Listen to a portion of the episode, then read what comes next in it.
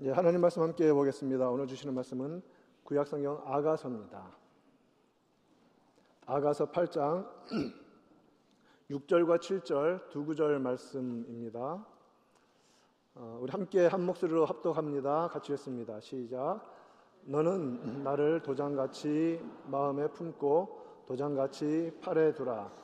사랑은 죽음같이 강하고 질투는 수월같이 잔인하며 불길같이 일어나니 그 기세가 여호와의 불과 같으니라 많은 물도 이 사랑을 끄지 못하겠고 홍수라도 삼키지 못하나니 사람이 그의 온 가산을 다 주고 사랑과 바꾸려 할지라도 오히려 멸시를 받으리라.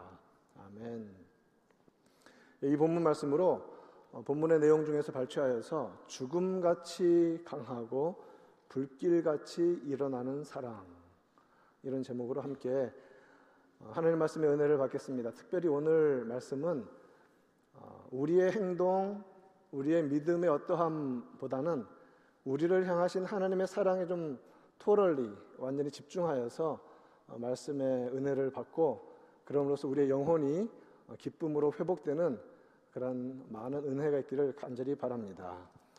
전도서와 아가서는 공통점이 많이 있죠. 우선 어, 기록한 인간 저자가 같습니다. 솔로몬이 기록하였죠. 전도서 1장 1절은 다윗의 아들 예루살렘 왕 전도자의 말씀이라라고 솔로몬이 기록한 것을 알려주고 있고 아가서 1장 1절은 아주 짧습니다. 솔로몬의 아가라 정확히 말하고 있습니다. 또 두 성경 전도서와 아가서는 공통점이 또 있는데 결론이 아주 강력하다는 것입니다. 전도서는 어, 여러분 잘 아시지만 어, 그냥 얼핏 생각하면 헛되다, 어, vanity. 헛되다라는 단어가 앞부분에 많이 강조되고 있지만 사실은 맨 마지막에 가서 주는 이 결론이 사실은 전도서가 하고자 하는 말이거든요. 12장 13절에서 일의 결국을 다 들었으니 하나님을 경외하고 그의 명령들을 지킬지어다. 이것이 사, 모든 사람의 본분이니라. 이 전도서의 결론입니다. 자, 그렇다면 아가서도 마찬가지로 8장까지 있는 아가서 중에서 오늘 본문이 결론에 해당할 수 있는데 다시 한번 볼까요? 사랑은 죽음같이 강하고 질투는 수월같이 잔인하며 불길같이 일어나니 이게 너무 말이 세가지고 그냥 평범한 톤으로 읽으면 안 될 것 같아요. 좀 세게 한번 읽어볼까요? 사랑은 죽음같이 강하고 스월같이 잔인하며 불길같이 일어나니 그 기세가 여호와의 불과 같으니라. 많은 물도 이 사랑을 끄지 못하겠고 홍수라도 삼키지 못한다. 아가서에서 하나님에 대한 표현이 유일하게 나오는 곳이 6절 말씀 여호와라는 단어입니다. 노래 중에 노래, Song of Songs라는 뜻의 아가서는요. 우선적으로는 이 땅 가운데 하나님께서 남녀간에 주신 사랑의 이 기쁨들을 묘사하고 노래하는 내용이죠. 하나님의 백성들이 이 땅 가운데서 누리는 온전한 생애의 그 아름다운 모습들을 잘 묘사하고 있습니다. 그와 동시에 하나님과 그의 백성, 조금 더 신약적으로 나와서 얘기를 하면 예수 그리스도와 그의 교회의 관계를 사랑이라는 단어로 아주 정확하게 묘사하고 있는 구약 성경이 바로 이 아가서입니다. 우리는 아가서를 통하여서 신랑이신 예수 그리스도와 신부인 교회 간의 사랑에 대해서 정확히 알게 된다는 것이죠. 일단 본문에 좀 집중해서 본다면 이 아가서는 솔로몬 왕, 왕인 솔로몬과 술람미 여인. 근데 이 여인은요, 포도원 지기로 살아가는 농사를 짓는 처녀 농부예요. 좀 비천한 신분에 있는 그런 여인입니다. 생각해 봅시다. 왕과 처녀 농부. 비천한 신분에 있는. 사랑이라는 관계로 맺어지기 참 힘든 그러한 격차가 있는 관계 아닙니까? 마찬가지로 온 우주 만물의 창조주이신 하나님 그리고 죄로 말미암아 하나님과 원수된 낮고 천한 우리들 영원히 죽어도 단 한마디도 변명이나 말할 수 없는 이유가 없는 우리들 이 하나님과 이 낮고 천한 우리들 사이에 사랑이 있다는 것이죠. 같은 맥락이라는 것입니다. 오늘 본문에서 보았듯이 사랑의 강력함을 아가서는 묘사해 주고 있는데 이것을 하나님의 사랑이라는 측면에서 생각을 해봅시다. 사랑은 죽음같이 강하다고 합니다. 하나님께서 우리를 향하여 베푸시는 이 사랑의 힘은 죽음같이 강하다. 아니, 죽음을 이기는 사랑입니다. 믿으십니까? 죽음을 이기는 사랑으로 우리 가운데 오시는 거예요. 여러분, 죽음의 힘을 거스를 수 있는 자연인은 아무도 없습니다. 존 번연의 천로역정을 여러분 대부분 읽어보셨을 텐데 크리스천이라는 주인공이 신앙의 여정을 한 걸음 한 걸음 걸어갑니다. 자, 걸어가서 맨 마지막에 천성에 그 예루살렘 성에 들어가기 전에 마지막으로 지나는 곳이 어디냐면 강인데 그 강이 죽음의 강입니다. 죽음의 강을 건너야 그곳에 들어간다는 말이죠. 죽음의 강을 경험하지 않은 사람은 누굴까요? 구약 성경에서 말하면 에녹과 엘리야 정도겠죠. 완전하신 하나님이신 우리 예수 그리스도께서도 완전한 인간으로 오셔서 우리 죄를 대속하시기 위해서 그분조차도 죽음의 강을 건너야 했습니다. 죽음은 그토록 강력합니다. 죄의 삭은 사망이기 때문에 그렇습니다.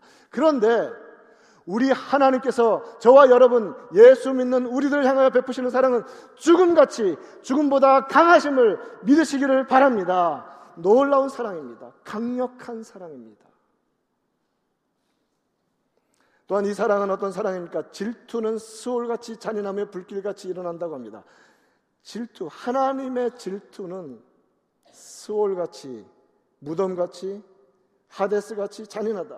이 질투라는 감정은요, 연인 사이에 일어나는 열정과 열망, 뜨거운 사랑이에요. 특별히 이 질투가 발휘되는 상황은 어떤, 어떤 어, 상황이냐면, 둘이 사랑을 해요.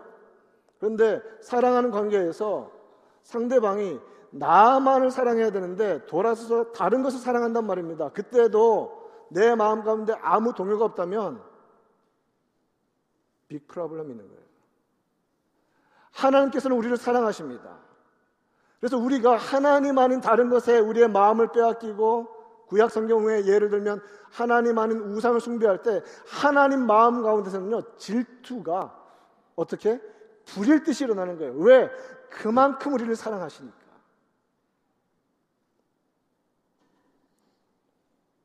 그 질투의 감정은 무덤처럼 결코 양보가 없습니다. 단호합니다. 강력합니다. 여러분 기억하십시다. 하나님은요, 택하신 자를 결코 놓치시거나 놓아주시는 법이 없습니다. 우리 한번 따라해 봅시다. 하나님은 택하신 자를 놓치시거나 놓아주시는 법이 없다. 왜냐하면 질투하시는 하나님이시기 때문에. 여러분, 하나님께 택함받아 구원받으셨습니까? 떠나갈 생각은 추워도 하지 마십시오. Too late. 언제까지? 영원토록. 우리 하나님의 사랑이 그토록 강력하다는 거예요. 이 하나님의 사랑은요, 불길같이 강하게 타서 불이 너무 세다 보니까 아무리 많은 물을 갖다 부어도 끄지 못하는 그런 불, 아시죠? 소방관들의 그런 수고가 도저히 먹히지 않는 그런 불같이 하나님의 사랑을 끌 수 있는 물은 없다는 것입니다. 아무리 죄악의 홍수가 뒤덮이더라도 아무리 환란의 물이 우리의 삶을 뒤덮고 있더라도 우리를 향하신 하나님의 사랑의 불은 절대로 꺼지지 않음을 믿으시기를 바랍니다. 세상 어떤 것보다도 이 강력한 사랑 여러분 전율이 일어나지 않습니까? 우리를 향하여 우리를 붙잡고 계시는 이 사랑. 하나님의 사랑입니다. 하나님의 사랑은 이처럼 강력하고 절대 꺼지지 않기 때문에 영원하기 때문에 불멸의 사랑이라고 부를 만해요. 불멸의 사랑, 멸하지 않는, 없어지지 않는, 사라지지 않는 사랑이라고 부를 만합니다. 여러분, 불멸의 사랑은 누구에게 나타날까요? 불멸의 사랑이라는 이 표현을 묵상하다 보니까 너무 이, 이 묘사가 좋아서 분명히 그 노래가 있을 것 같아요. 제가 검색을 해봤죠. 조성모의 불멸의 사랑이 있더라고요. 집에 가서 분명히 또 쳐서 들어볼 사람 분명히 있을 거예요. 지금은 듣지 마세요. 예배 시간에는. 자, 그런데 생각을 해봤어요. 아마 이 가운데 이민을 일찍 오신 분은 조성모가 누군지도 모르는 분도 많을 테고, 혹은 나이가 조금 영걸 제너레이션에 있는 분들은 어, 뭐 모를 수도 있고, 혹은 알지만 어, 이제 나이 들어가는 이 기억력 때문에 가물가물 이름이 기억이 안 나는 분도 있을 것이고 무엇입니까? 불멸의 사랑을 아무리 노래하더라도 그 사랑을 부른 가수 이름조차도 우리는 기억을 못하고 그 노래도 많은 사람이 모든 사람이 아는 것도 아니에요. 사라져 가는 것입니다. 무엇입니까? 젊은 날 정말 불타오르는 사랑으로 자기하고 나와의 사랑은 영원에 끝까지 갈 것 같은 그런 사랑 해보셨죠? 지금 어떻습니까? 나이 들고 마음 변하고 환경 변하면 서서히 서서히 그런 적이 있었던가 잊혀져 버리는 인간의 사랑. 그러나 여러분, 이 불멸의 사랑은요, 바로 사랑하시는, 사랑하는 분이 불멸해야 가능한 것이 불멸의 사랑입니다. 그렇기 때문에 영원하시고, 안 계신 곳이 없으시며, 전능하시고 전지하신 우리 하나님만이 유일하게 불멸의 사랑을 하실 수 있는 분이십니다. 그리고 그분이 우리를 향해서 베푸시는 사랑은 결코 멸하지 않는 사랑입니다. 이 하나님이 주시는 사랑은요, 죽음을 이기는 사랑인데 구체적으로 예수 그리스도께서 죽음을 이기심으로 우리에게 보여주신 사랑입니다. 이 사랑은 하나님이 먼저 시작하셨고 하나님이 지키셔야 가능한 사랑입니다. 요한 1서 4장 10절 말씀에서 이렇게 말합니다. 사랑은 여기 있으니 우리가 하나님을 사랑한 것이 아니요 하나님이 우리를 사랑하사 우리 죄를 속하기 위하여 화목 제물로 그 아들을 보내셨음이라. 이것이 사랑이라는 것입니다. 술람미 여인과 솔로몬 사이의 사랑을 한번 생각해 봅시다. 자, 왕이 왕의 신분에 있는 솔로몬이 먼저 적극적으로 다가와서 그 여인을 사랑해 주어야만 그 비천한 사, 그 어, 신분에 있는 여인과의 관계에서 사랑이 이루어지고 그리고 거기에서 아가서처럼 사랑의 노래까지도 부를 수 있는 것이죠. 무슨 말입니까? 하나님과 우리 사이의 사랑도 마찬가지라는 거예요. 하나님이 먼저 우리를 사랑해 주셔야만 이 사랑의 관계가 이어진다는 것입니다. 술람미 여인이 마음으로는 왕을 흠모할 수 있을 것입니다. 예를 들어서 그 포도원을 지키고 있는데 멀리 아주 막 기가 막힌 왕의 행차가 지나간다는 말입니다. 지나갈 때 멀리서 보면서 야 솔로몬 왕 지혜도 탁월하고 멋있고 정말 훌륭하신 왕이다. 라는 흠모할 수 있는 마음은 있지만 personally, personally 연인의 관계로 발전하기 위해서 그 여인이 먼저 다가갈 수 있는 길은 없습니다. 절대 없습니다. 그럴 수가 없습니다. 그와 마찬가지로 아담의 후손으로 태어난 저와 여러분 우리 모두는요. 하나님께서 우리를 먼저 사랑해 주시기 전에 우리가 먼저 하나님을 사랑할 만한 능력도 없고 우리가 먼저 하나님을 사랑할 만한 그런 죄 없는 신분도 아닙니다. 더 나아가서 그런 매력도 없어요. 아, 매력은 고사하고 이게 왼수인 걸요. 원수인 걸요. 죄로 말미암아 하나님과 원수가 되었는데 어떻게 우리가 그 끝도 없는 심연의 이 갭을 극복하고 우리가 먼저 하나님을 사랑할 수 있겠습니까? 불가능합니다.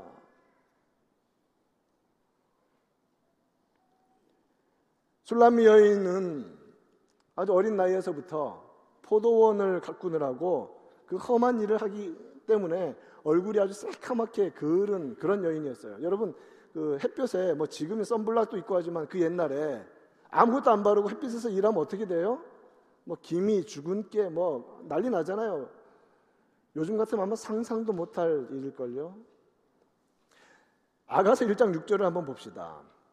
내가 햇빛에 쬐어서 거무스름 할지라도 흘겨보지 말 것은 많은 사람들이 흘겨봤나 봐요. 새카맣고 볼품 없으니까. 내 어머니의 아들들이 누구예요? 오빠들이죠. 나에게 노하여 성격이 고약한 오빠들입니다. 포도원 지기로 삼았습니다. 그 험한 일을 여동생을 보내가지고 그 힘든 일을 시키는 것입니다. 그러니 어려서부터 그 노동에 내몰려서 살다 보니 아름다움을 가꿀 만한 그 여유나 그런 어떤 능력이 뭐가 있겠습니까? 얼굴이 검어서 사람들이 그를 볼 때에 흘겨본다는 거예요. 여러분, 그 보니까 우리 자녀들의 모습도 보고 하면서 느낀 건데, 이 한국 사람들은 흰 피부를 좋아하잖아요. 그죠? 그래서 그래서 뭐 저 옛날에 한참 유행했던 저는 그게 이제 선캡인 줄 알았는데 이게 이게 창이 커가지고 이렇게 내려오더라고요. 아세요? 그 운전하는데 나 우주선 운전하는 조종사처럼 앞에 이렇게 가로막아가지고 자외선이 얼굴에 조금 더 못 오게 이렇게 전투경찰 같이 보이잖아요. 이렇게 왜 pale 창백하고 하얀 피부가 어, 피부를 원하니까 혹시 그렇게 하고 오신 분 있으면 여러분 target한 설교 아니니까 여러분 용서하시기 바랍니다. 그냥 예로 든 거예요. 쓰셔도 괜찮아요. 자, 근데 미국 여성들은 보니까요, 좀 달라요. 뭐냐면, pale하고 하얀 피부를 별로 원치 않는 것 같아요. 그래서 햇빛에 나가면 이 선블락 바르고 그냥 그 뜨거운 태양을 다 받는 거죠. 자, 그런데 여러분, 선텐에서 까무잡잡하게 예쁘게 태운 피부하고 아무것도 안 바르고 그 험난한 일기 속에서 나가서 일하느라고 새카맣게 그을린 피부는 질적으로 다릅니다. 그런데 이 술람미 여인은 바로 그렇게 되었다는 거예요. 오죽하면 여러분 한국 속담도 있지 않습니까? 속담에 봄볕은 누구에게 쪄이고 며느리에게 쪄이고 가을볕은 딸에게 쪄인다. 그래 실제로 피부 전문가들이요 봄볕이 피부에 훨씬 더 해롭다고 합니다. 자 그래서 한 가지 속담이 더 있어요. 봄볕에 그을리면 누구도 못 알아본다. 님도 못 알아본다. 어, 누구세요? 그런 게 봄볕에 걸리면 이 사, 랑하는 연인조차도 못 알아본다는 게 한국 속담이 있어요. 그만큼 봄볕이 안 좋다는 거죠. 그러한 볕에 나가서 노동을 일삼으니 어찌 그 얼굴이 아름답게 보이겠어요. 그런데 솔로몬은 그, 그 그을린 얼굴을 뚫고 그 내면과 그 아름다움을 보고 신부로 삼는 것입니다. 이와 마찬가지로 여러분 햇빛에 노출되어서 새카맣게 그을린 피부처럼 우리는 어떻습니까? 이 죄악의 뒤범벅이 되어서 어두운 그런 인생 아닙니까? 성경에서 말하는 것처럼 우리는 본래 죄의 종이었습니다. 로마서 6장 17절에서 말하죠. 에베소서 2장 1절에서 말하는 것처럼 우리는 허물과 죄로 죽은 자였습니다. 이미 죽었다고 센텐스가 된 자들입니다.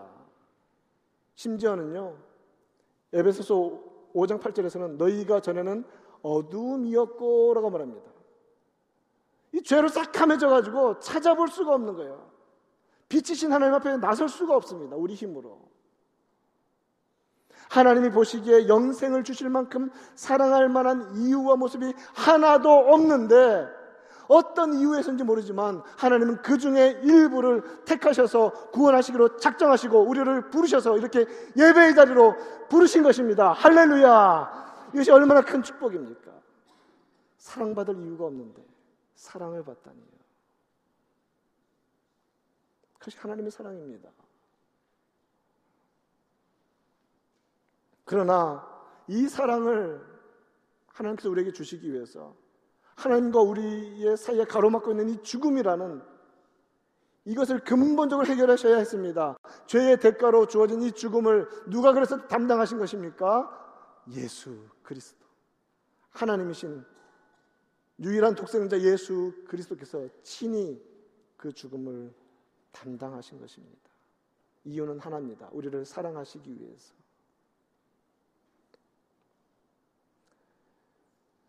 솔로몬 왕은 왕의 권위와 부유함으로 그 여인의 비천함과 그 더러움과 그 거무잡잡함 다 해결해 줄 수 있었습니다. 왜? 왕이니까.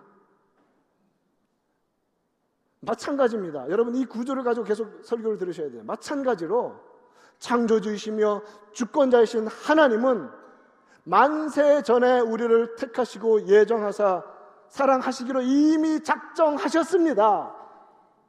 이미 작정하셨고 때가 되매 정하신 때 우리 한 사람 한 사람을 부르셔서 믿음 주시고 회개하게 하시고 거룩하게 인정하셔서 하나님의 자녀로 예수 그리스도의 신부로 삼아 주셨습니다.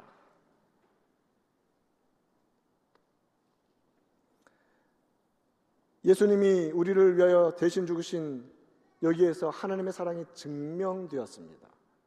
로마서 5장 8절 말씀처럼 우리가 아직 죄인 되었을 때에 그리스도께서 우리를 위하여 죽으심으로 하나님께서 우리에 대한 자기의 사랑을 어떻게 하셨다고요? 확증하셨느니라. 자, 예수님이 우리를 위해 대신 죽으셨습니다. 길이 열렸습니다. 그래서 마치 솔로몬이 자기 신부를 화려하게 꾸며주고 장식하듯이 하나님 아버지께서는 예수 그리스도의 보혈로 우리를 씻어주시고 우리로 그의 의의 옷을 입혀주시는 것입니다. 단장해 주시는 것이죠. 신부답게 거룩하게 단장해 주시는 것입니다.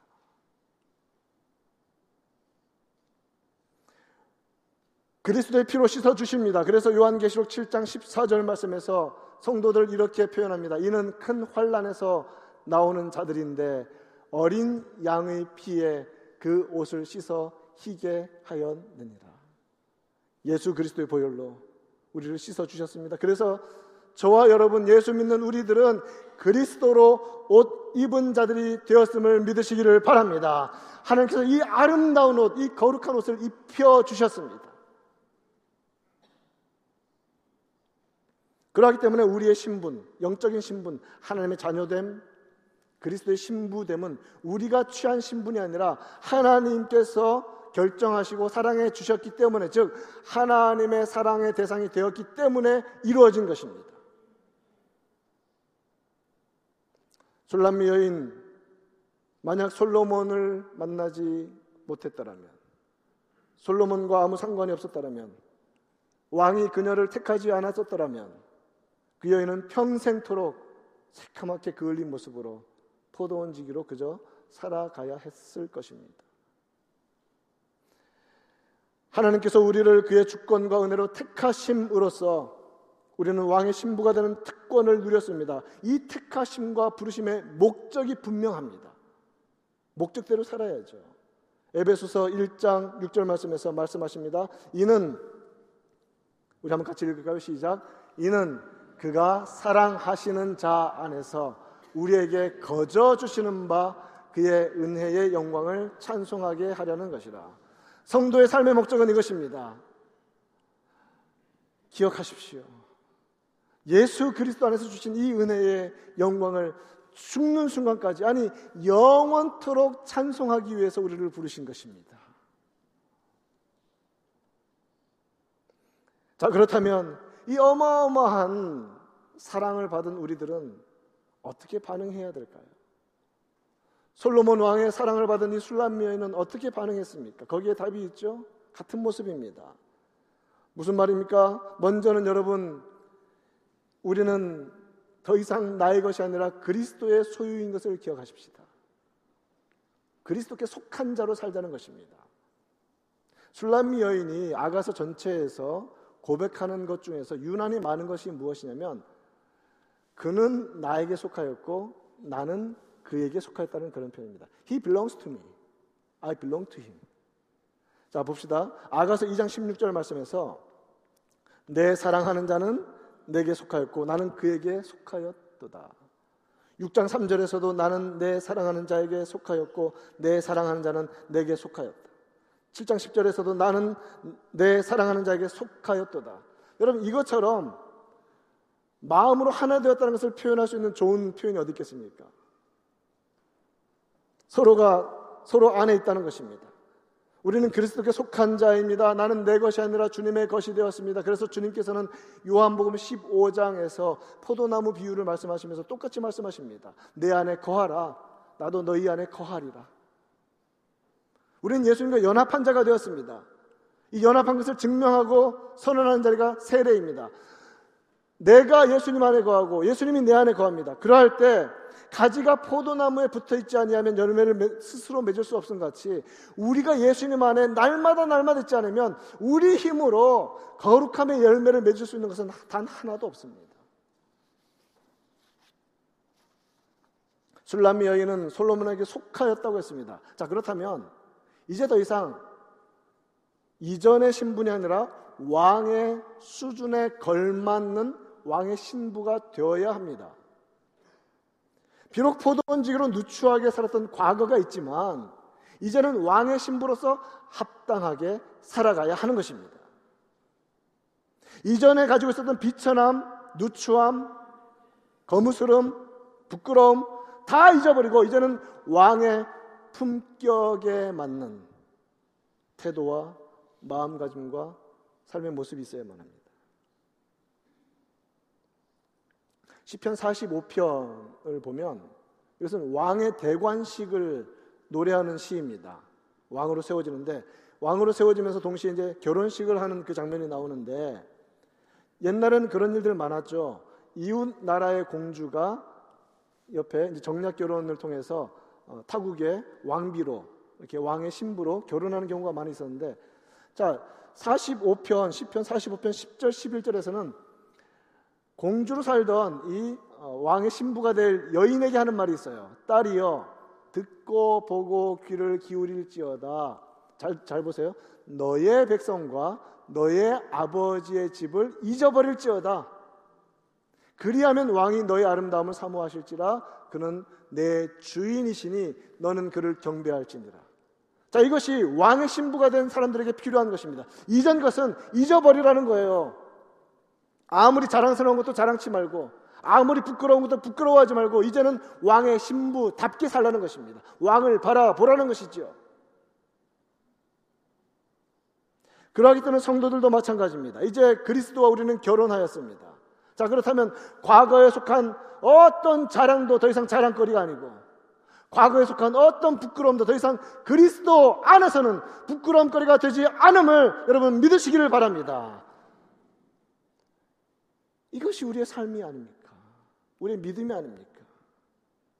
그러므로 우리도 십자가를 통한 이 하나님의 사랑을 받았기 때문에 그리스도의 신부답게 하나님의 자녀답게 살아가야 할 것입니다. 베드로 사도가 구약 전체의 말씀을 가지고 우리의 신분을 잘 요약해 준 것처럼 우리는 택하신 족속이요 왕 같은 제사장이요 거룩한 나라요 하나님의 소유된 백성이죠.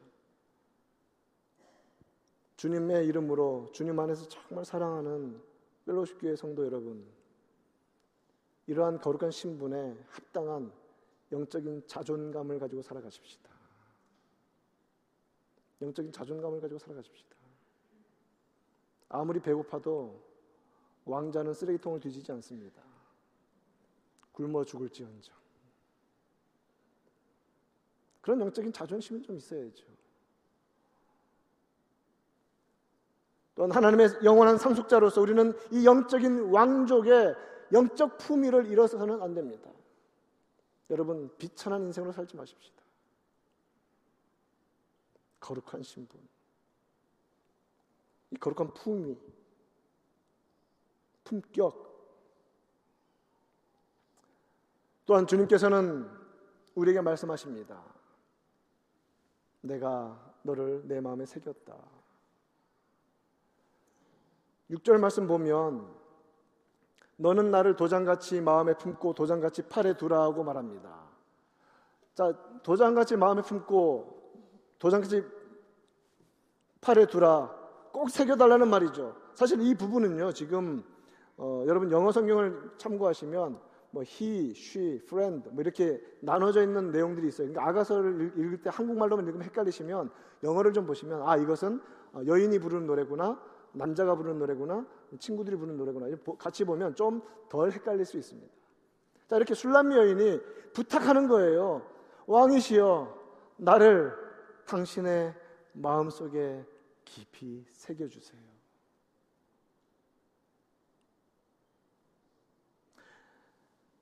하나님은 그가 시작한 이 언약의 사랑을 결코 그가 먼저 중단하시는 법이 없습니다. 그래서 이사야서 49장 16절에서 내가 너를 나의 손바닥에 새겼다라고 말씀하실 정도입니다. 또한 우리 예수님은 어떻습니까? 우리를 사랑하시는 이 사랑의 증거를 십자가에서 자신의 목숨을 내놓으심으로써 보여주셨습니다. 이 죽음을 이기는 사랑, 불같은 사랑의 흔적을 부활하신 주님께서는 아직도 지니고 계심을 여러분 기억하십시오. 도마가 의심을 하였습니다. 예수님을 못 만났기 때문에 요한복음 20장 27절에서 다시 찾아오신 주님께서 말씀하십니다. 도마에게 말씀하십니다. 너의 손가락을 이리 내밀어 내 손을 보고 너의 손을 내밀어서 내 옆구리에 넣어보라. 왜 그럴까요? 흔적이 있다는 소리 아닙니까? 한번 만져봐. 정말 의심스러우면. 자, 그런데 우리는 성경을 너무 쉽게 읽는데 생각해 보세요. 우리 주님은 부활의 몸으로 지금도 동일하게 하나님 보좌 우편에 살아 계십니다. 자, 퀴즈. 자, 다시 한번 remind 드리는데 제가 드리는 퀴즈의 대부분 정답은 yes입니다. 자, 주님께서 부활하신 후에도 여전히 가지고 계신 이 손의 못자국과 옆구리의 창자국과 우리를 위하여 맞으신 이 채찍 자국은 아직도 있을까요? 없을까요? Answer me, please. 있죠. 여러분, 그 상처를 묵상합시다. 그런데 그 상처에 우리 몸에 난 상처는 시간 지나면 없어지고 아니 뭐 안 없어지면 뭐 최소한 죽으면 부활하면 새로운 몸을 아름답게 바꿔 주신다니까. 그런데 우리 주님이 보여주신 증거는요. 이 부활의 몸에 난 이 사랑의 흔적은 영원하다는 거예요. 영원토록 주의 성도들이 주의 손바닥을 보고 그 옆구리를 보면서 나를 위해 우리를 하나님의 자녀 삼기 위해서 이 죄, 죄로 말미암아 원수된 우리를 사랑하신 이 흔적을 가지고 우린 영원토록 어린 양과 보좌에 계신 하나님을 찬양하지 않을 수가 없는 것입니다. 흔적이 너무 선명하니까. 그것이 우리 주님의 사랑입니다. 여러분은 어떠한 흔적을 예수님을 위해 가지고 계십니까? 사도 바울은 갈라디아서 6장 17절 말씀에서 이후로는 누구든지 나를 괴롭게 하지 말라. 내가 내 몸에 예수의 흔적을 지니고 있노라.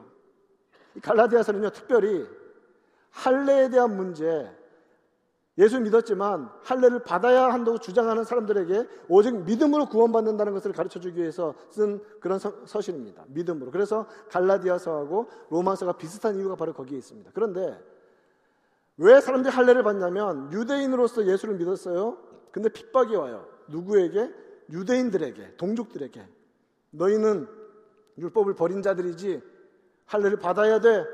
핍박이 오니까 핍박을 받고 싶지 않아서 환란을 면하기 위해서 억지로 할례를 받은 거예요.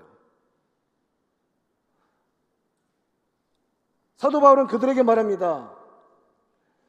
오직 믿음으로 예수 그리스도를 믿음으로 구원받는 것이지 할례와 이런 외적인 표징으로 구원받는 것이 아니다. 그러면서 그는 자랑합니다. 할례를 자랑하지 아니하고 그는 자신이 예수님 때문에 당한 고난과 그 고난으로 인한 육신의 상처를 자랑하고 있는 것입니다. 흔적을 자랑하는 것이죠.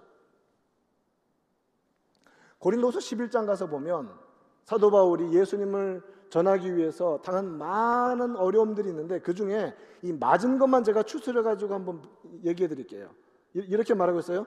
매도 수없이 맞고 여러 번 죽을 뻔하였고 여러분 혹시 죽을 만큼 맞아 보신 적 있으십니까?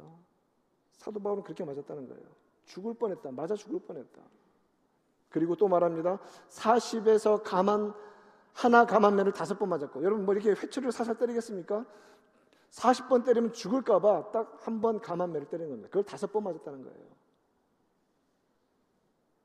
세 번 태장으로 맞고 한 번 돌에 맞았다고 했는데 루스드라에서 정말 죽을 만큼 맞았습니다. 뭐 돌 하나 맞는 게 아니에요. 사람들이 군중들이 던지는 돌로 맞고 죽을 만큼 맞았는데 하나님께서 기적적으로 살리신 것입니다. 그러한 무수한 매질과 돌에 맞은 상처가 그 몸에 얼마나 많이 남아 있겠어요. 얼굴이 성할까요? 아니 찢어진 흔적들이 얼마나 많을까요? 그런데 그렇게 말해요. 나는 내 몸에 예수의 흔적을 지니고 있다. 마치 예수님께서 나를 위해 십자가에 달리시고 나를 위해 채찍에 마신 그 흔적을 여전히 가지고 계신 것처럼 나는 그 주님을 사랑하기 때문에 주님 때문에 당한 고초의 흔적이 내 몸에 있다. 나는 이것을 자랑한다. 저와 여러분 우리에게 예수님 때문에 당한 육신의 혹은 정신적인 마음의 상처의 흔적은 무엇입니까? 그것이 있다면 더 이상 아픈 기억이라고 말하지 말고 그것을 자랑할 수 있는 우리가 되기를 바랍니다. 예수님 때문에, 예수님 때문에 교회 사역 감당하느라고 이렇게 마음이 많이 아팠었습니다. 찢어졌습니다. 그런데 주님 그것이 아픈 것이 아니라 주님 때문에 당했다면 주님 저는 그것을 자랑하겠습니다. 예수님을 위한 흔적이기 때문에 여러분 자랑합시다.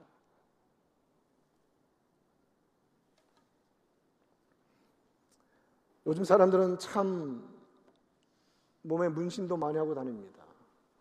전 동부가 서부보다 좋은 이유 중에 하나는 겨울이 있기 때문입니다. 긴팔을 입고 다녀야 하는 겨울. 그래서 꼴배기 싫은 태투들을 안 봐도 되는 그 겨울. 캘리포니아에서는요, 사시, 사철 다 벗고 다니니까, 아, 정말 그것이 얼마나 마음을 아프게 했었는지. 왜 그렇게 몸에다가 그림들을 그리는지. 문신들, 왜요? 세상의 흔적들, 혹은 뭐 몸에다가 갖진 않았을지라도 나를 드러내고 싶은 여러 가지 것들로 치장하는 것들, 우리는 도대체 무엇을 자랑하고 살아가고 있습니까? 다시 한번 권면합니다. 우리 예수님의 흔적, 예수님 때문에 당한 육신의 상처, 마음의 상처를 예수의 흔적으로 자랑할 수 있는 우리 모두 되기를 간절히 축원합니다. 자랑거리입니다. 자랑거리예요. 우리 하나님 불길같이 일어나는 질투로 우리를 사랑하십니다. 그러므로 우리도 주님을 뜨겁게 사랑합시다. 주님을 뜨겁게 사랑하는 것이 무엇입니까? 주님을 뜨겁게 사랑하는 사람은요, 이 사랑의 열기로 무엇을 태우냐면 죄를 태우는 것입니다. 날마다 날마다 하나님을 향한 사랑이 너무 뜨거워서 내 속에서 일어나는 죄악들, 나에게 다가오는 죄의 유혹들을 다 태워버릴 수 있는 저와 여러분들에게 간절히 축원합니다. 죄를 태워야 됩니다. 죄를 태우는 힘은 나의 의지가 아닙니다. 하나님이 향한 사랑, 성령의 불길로 그 죄를 태울 수 있는 것입니다. 죽음보다 더 강한 부활의 능력으로 우리를 사랑하신 예수 그리스도 그분을 사랑하십니까? 사랑하십니까? 그렇다면 그러한 성도는요, 주님이 좋아하는 것을 좋아하고 주님이 싫어하는 것은 혐오하는 성도입니다. 하나님에 대한 사랑은 예수님에 대한 사랑은 하나님이 아닌 것에 대해서 하나님이 싫어하시는 것에 대해서 적극적으로 싫어하고 노하는 것이 하나님을 향한 사랑입니다. 그래서 요한 1서 2장 15절 말씀에서는 이렇게 말합니다. 우리 같이 한번 15절 16절 같이 읽겠습니다. 시작. 이 세상이나 세상에 있는 것들을 사랑하지 말라. 누구든지 세상을 사랑하면 아버지의 사랑이 그 안에 있지 아니하니 이는 세상에 있는 모든 것이 육신의 정욕과 안목의 정욕과 이생의 자랑이니 다 아버지께로부터 온 것이 아니요 세상으로부터 온 것이라. 여러분 육신의 정욕, 안목의 정욕, 이생의 자랑 세상으로부터 왔다고 했는데 그것이 누구에게서 발현이 됩니까? 우리 자신에게 있지 않습니까? 자 그렇다면 우리는 세상에서 나를 유혹했기 때문에 넘어갔어요라는 이 변명을 할 수가 없어요. 왜? 이 모든 것들이 내 속에서 일어나고 세상과 하나 되기 때문에 이것에 대해서 정확하게 말하는 것이요. 디모데후서 3장 2절 말씀입니다. 뭐라고 말합니까? 마지막 때에서 말하는데 하나님을 사랑하지 않고 사람들이 자기를 사랑하면 정확하지 않습니까? 육신의 정욕, 안목의 정욕, 이생의 자랑. 자기를 사랑하며 돈을 사랑하며 자랑하며 했는데 자랑은 무엇일까요? 자신의 위치와 자신의 소유와 신분에 대한 사랑 아닙니까? 교만하며 교만은 무엇일까요? 자기 마음에 대한 extreme한 사랑입니다. 자기의 주장에 대한 extreme한 사랑이 자기가 최고이기 때문에 교만해지는 것, 자기를 사랑하기 때문에. 결국 하나님을 사랑하지 않는 사람들은 다 이러한 사랑의 순서로 빠져들 수밖에 없어요. 그러니 비방하고 부모를 거역하며 감사하지 않고 거룩하지 않는 것이지요. 자기 사랑. 여러분 아마 이 자기 사랑, 자기의 자기 도취, 나르시시즘이라는 단어를 아마 들어보셨을 것입니다.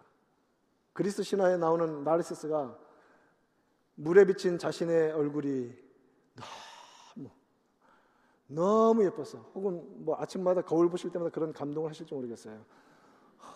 도대체 너는 어디서 왔니? 뭐 이러면서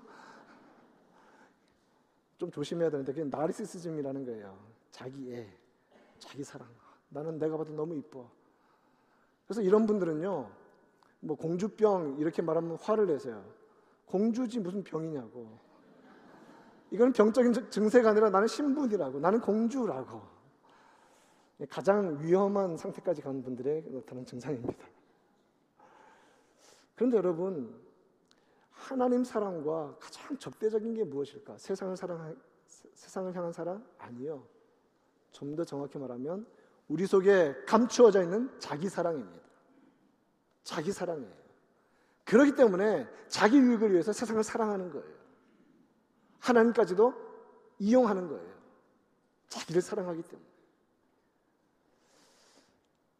말세가 되면서 여러 가지 많은 증세들이 신앙을 어렵게 한다고 하지만 제가 보기에 가장 위험한 말세의 영적 증상은 영적 나르시즘입니다. 그렇기 때문에 내가 주인이 되어서 자신의 외모와 능력과 신앙적인 모든 것에 도취되어서 내가 뛰어나고 심지어는 하나님마저도 나를 위해서 썰브해야 되는 썰번트로 만들어버리는 이 무서운 영적 자기애 자기 사랑 이것에서 빠져 있다면 우리는요 예수님께서 자기를 부인하고 자기 십자가를 지고 따라오는 이 팔로우 미의 명령을 따를 수가 없을 것입니다. 주의 성도는 어떠해야만 합니까? 그렇기 때문에 내가 무엇을 하고 내가 사랑하기에 급급한 것이 아니라 먼저 언제나 첫 단초는 하나님의 사랑 안에 머물며 하나님의 사랑을 먼저 기억하는 것이 첫 번째 단초인 것입니다. 여러분 그것이 예배입니다. 하나님 사랑 안에 머물러 있는 것입니다. 우리가 의로우면 얼마나 의롭겠습니까? 우리가 잘하면 얼마나 잘하겠습니까? 이사야 64장 6절 말씀처럼 우리는 무릇 다 부정한 자 같아서 우리의 의는 더러운 옷과 같다는 거예요. 말씀을 맺습니다. 우리를 향한 이 죽음을 이기는 사랑, 불같은 질, 질, 불과 같이 타오르는 질투로 우리를 향해 우리를 붙잡고 계신 이 하나님의 사랑에 우리는 어떻게 반응해야 하는가? 가장 좋은 사랑의 반응은 그 사랑 안에 스테이 하는 것입니다. 유다서 1장 21절 말씀을 결론적으로 같이 읽겠습니다. 같이 읽습니다. 시작. 하나님의 사랑 안에서 자신을 지키며 영생에 이르도록 우리 주 예수 그리스도의 긍휼을 기다리라. 우리는 하나님의 사랑 안에서 같이 있습니다. 그래서 이 예배의 자리, 하나님의 사랑 안의 자리로 들어오면 신분도 소유도 과거도 다 떠나가고 오직 하나님만 바라보는 놀라운 역사가 일어나는 것입니다.